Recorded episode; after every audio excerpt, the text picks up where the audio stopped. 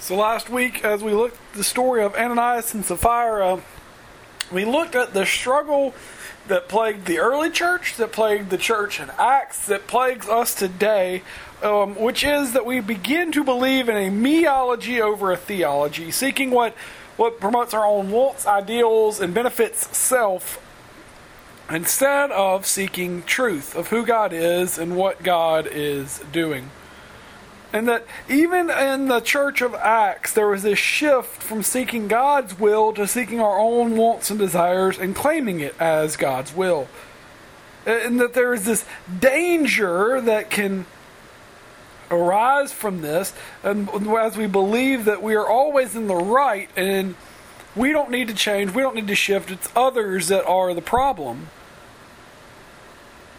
And what we noticed, and what we will see as we dive into Acts chapter 6, beginning in verse 8, is that the first 6 chapters of Acts have been discovering what it means to be a family, what it means to be the church, what it means to be the body of Christ. And in chapters 6 through 8, which we're going to look at today, we discover Stephen, who is the first martyr of the church, and we look at how he begins to show us what it means to be a force.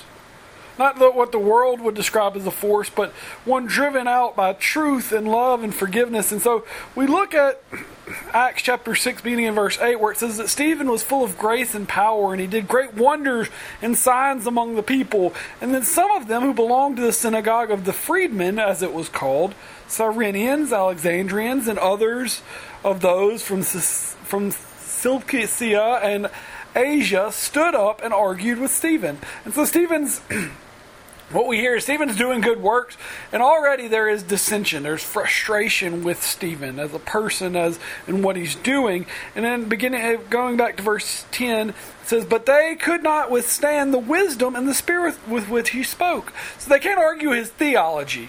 They don't like it, but they can't argue it. And so what we see is that they then secretly instigated some men to say, "We've heard him speaking blasphemous words against Moses and against God." And they stirred up the people as well as the elders and the scribes, and then they suddenly confronted him, seized him, and brought him before the council.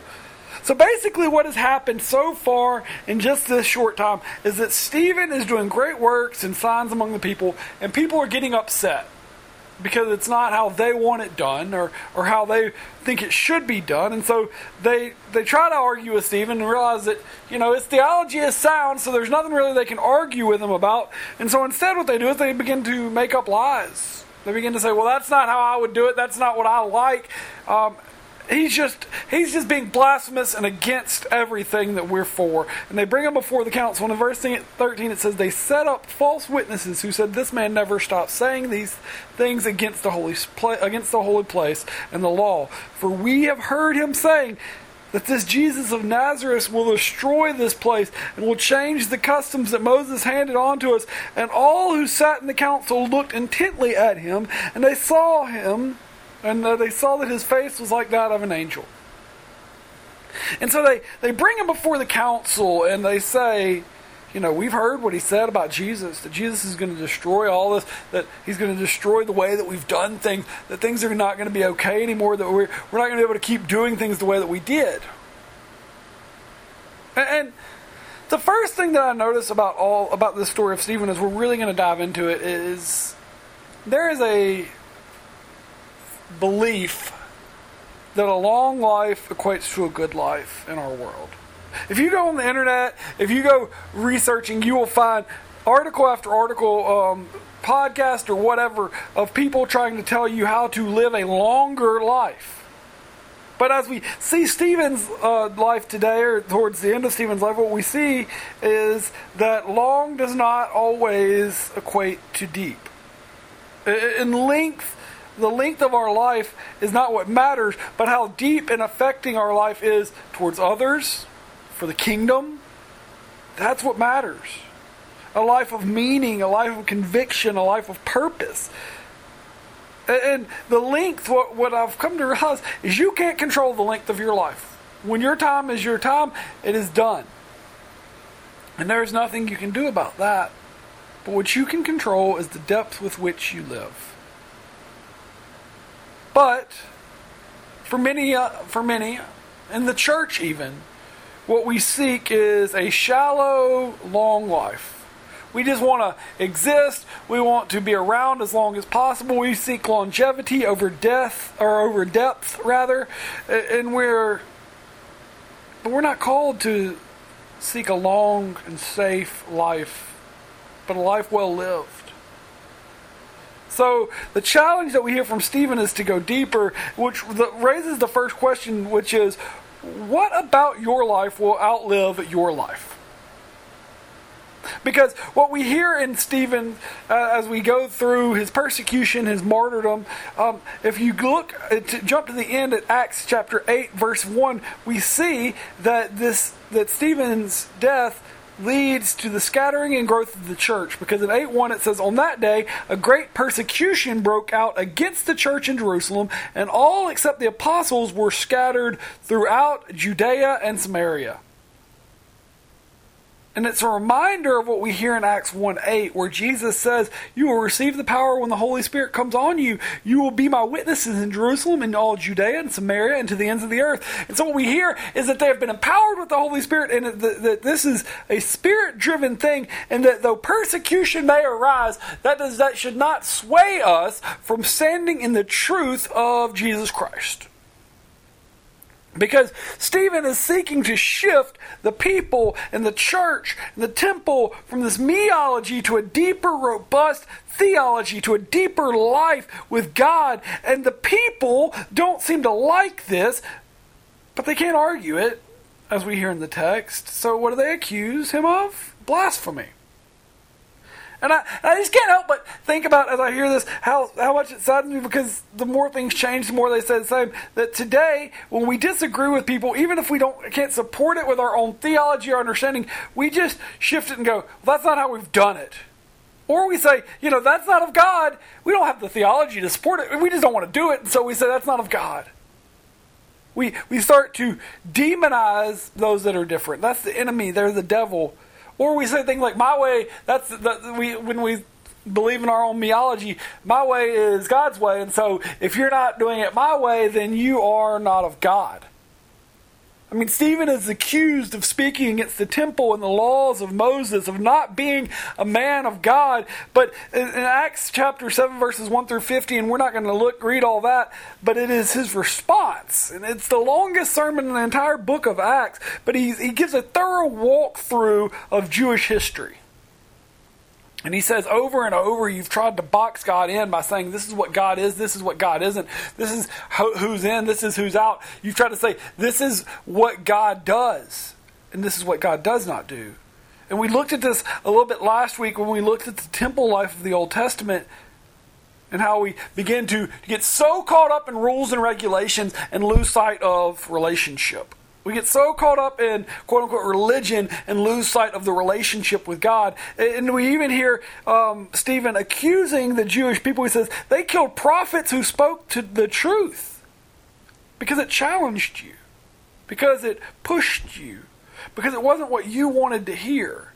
And just as the crowd, I'm sure, is starting to hear this and go, "Oh, well, thank God we're not like them," Stephen shifts it and says, "But you're guilty as well." And in chapter 7, verses 51 and 53, he says, "You stiff-necked people, your hearts and your ears are still uncircumcised. You are just like your ancestors. You always resist the Holy Spirit. Was there ever a prophet that your ancestors didn't persecute? They even killed those who predicted the coming of the righteous one. And now you have betrayed and murdered him.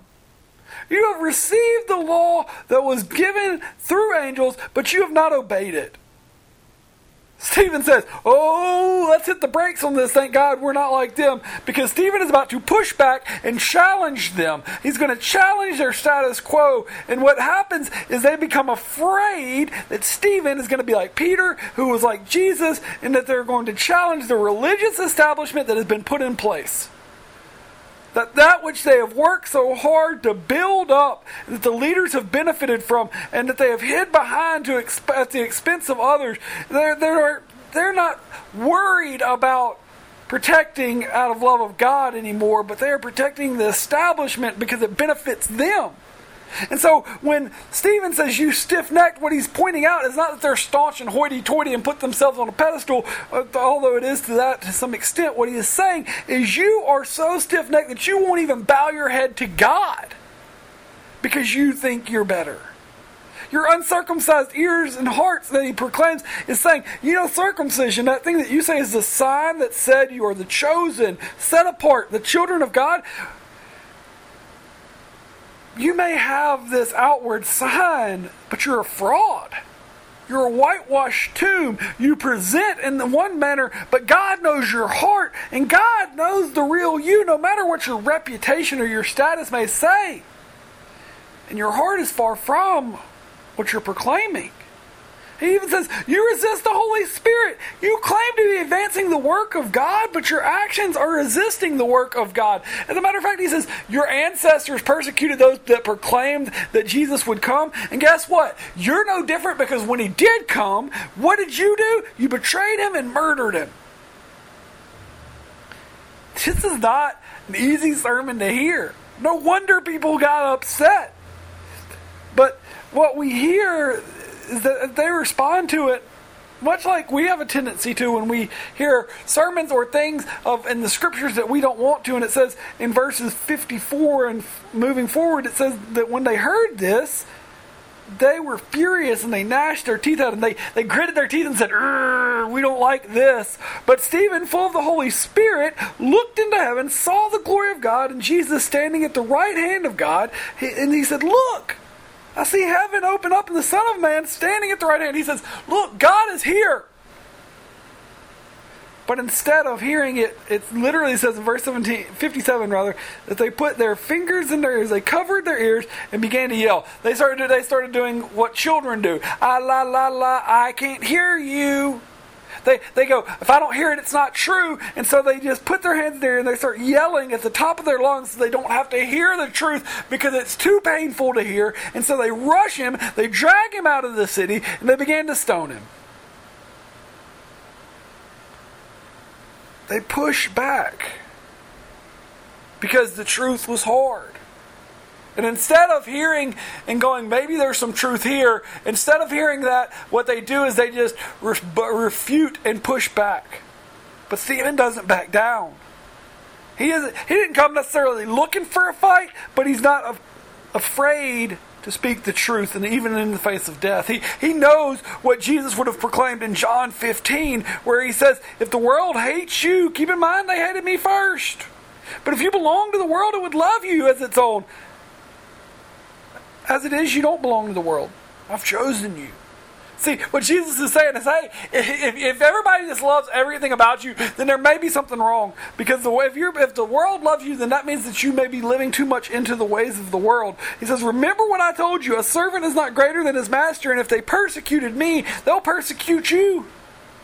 If they obeyed my teachings, they'll obey yours. But they will treat you this way because of my name. For they did not know the one who sent me. And so Stephen is saying, look, I get it.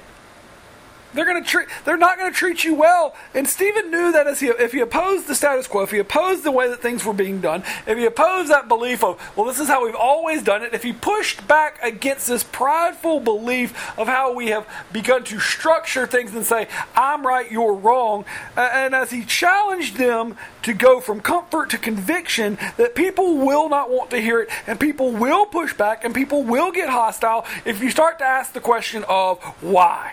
People get upset. They feel attacked.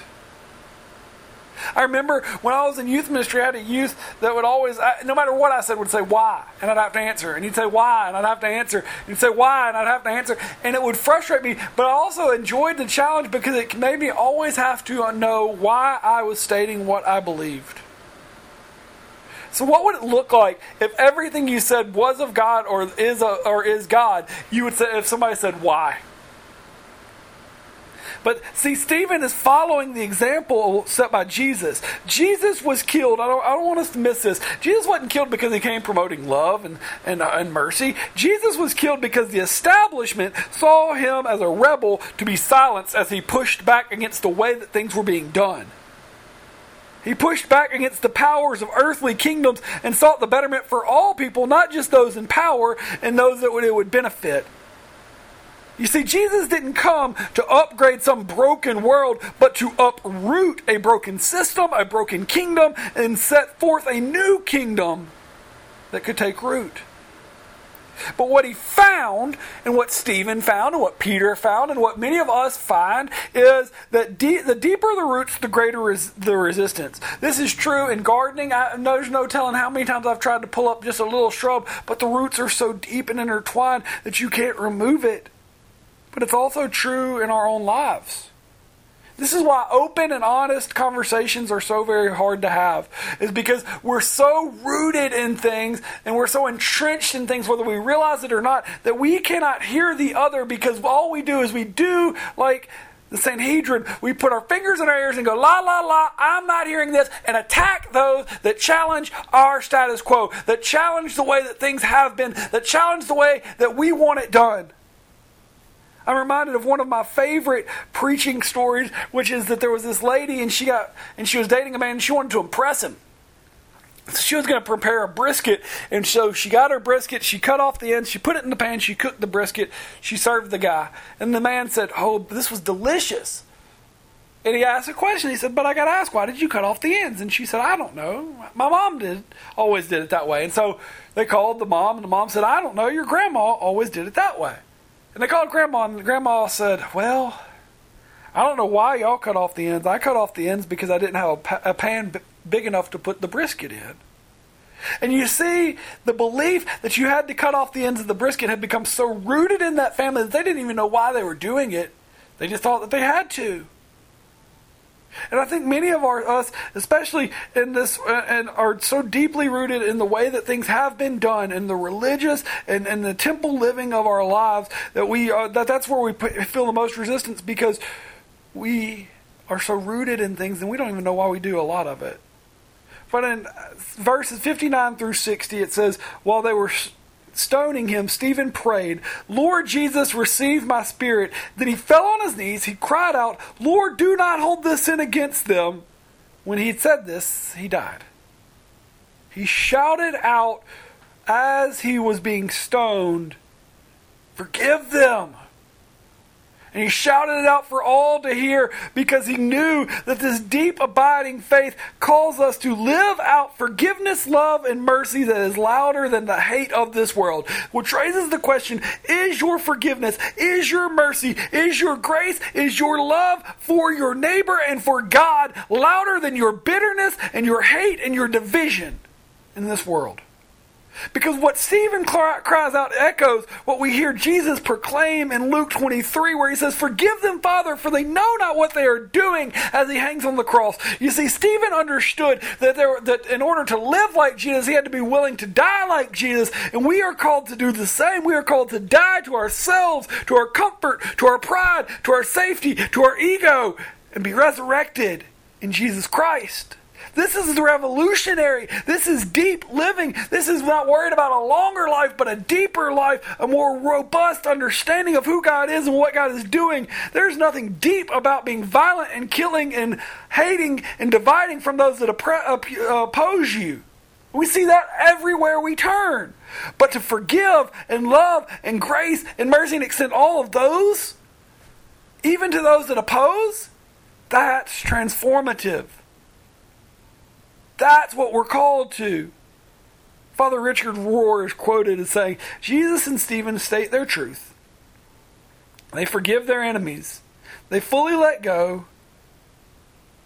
And they are released into a transformed state that we call resurrection." Stephen is presented as a perfect model, an imitation of the new Christ consciousness that is now let loose on the world. Stephen is a representative of what we are called to do and who we're called to be. The story of Stephen is a call to seek not a long life necessarily, but a deeper one. One rooted in truth and love and mercy and grace and forgiveness. One rooted in conviction one rooted in depth of relationship with God and neighbor. It is a challenge to us.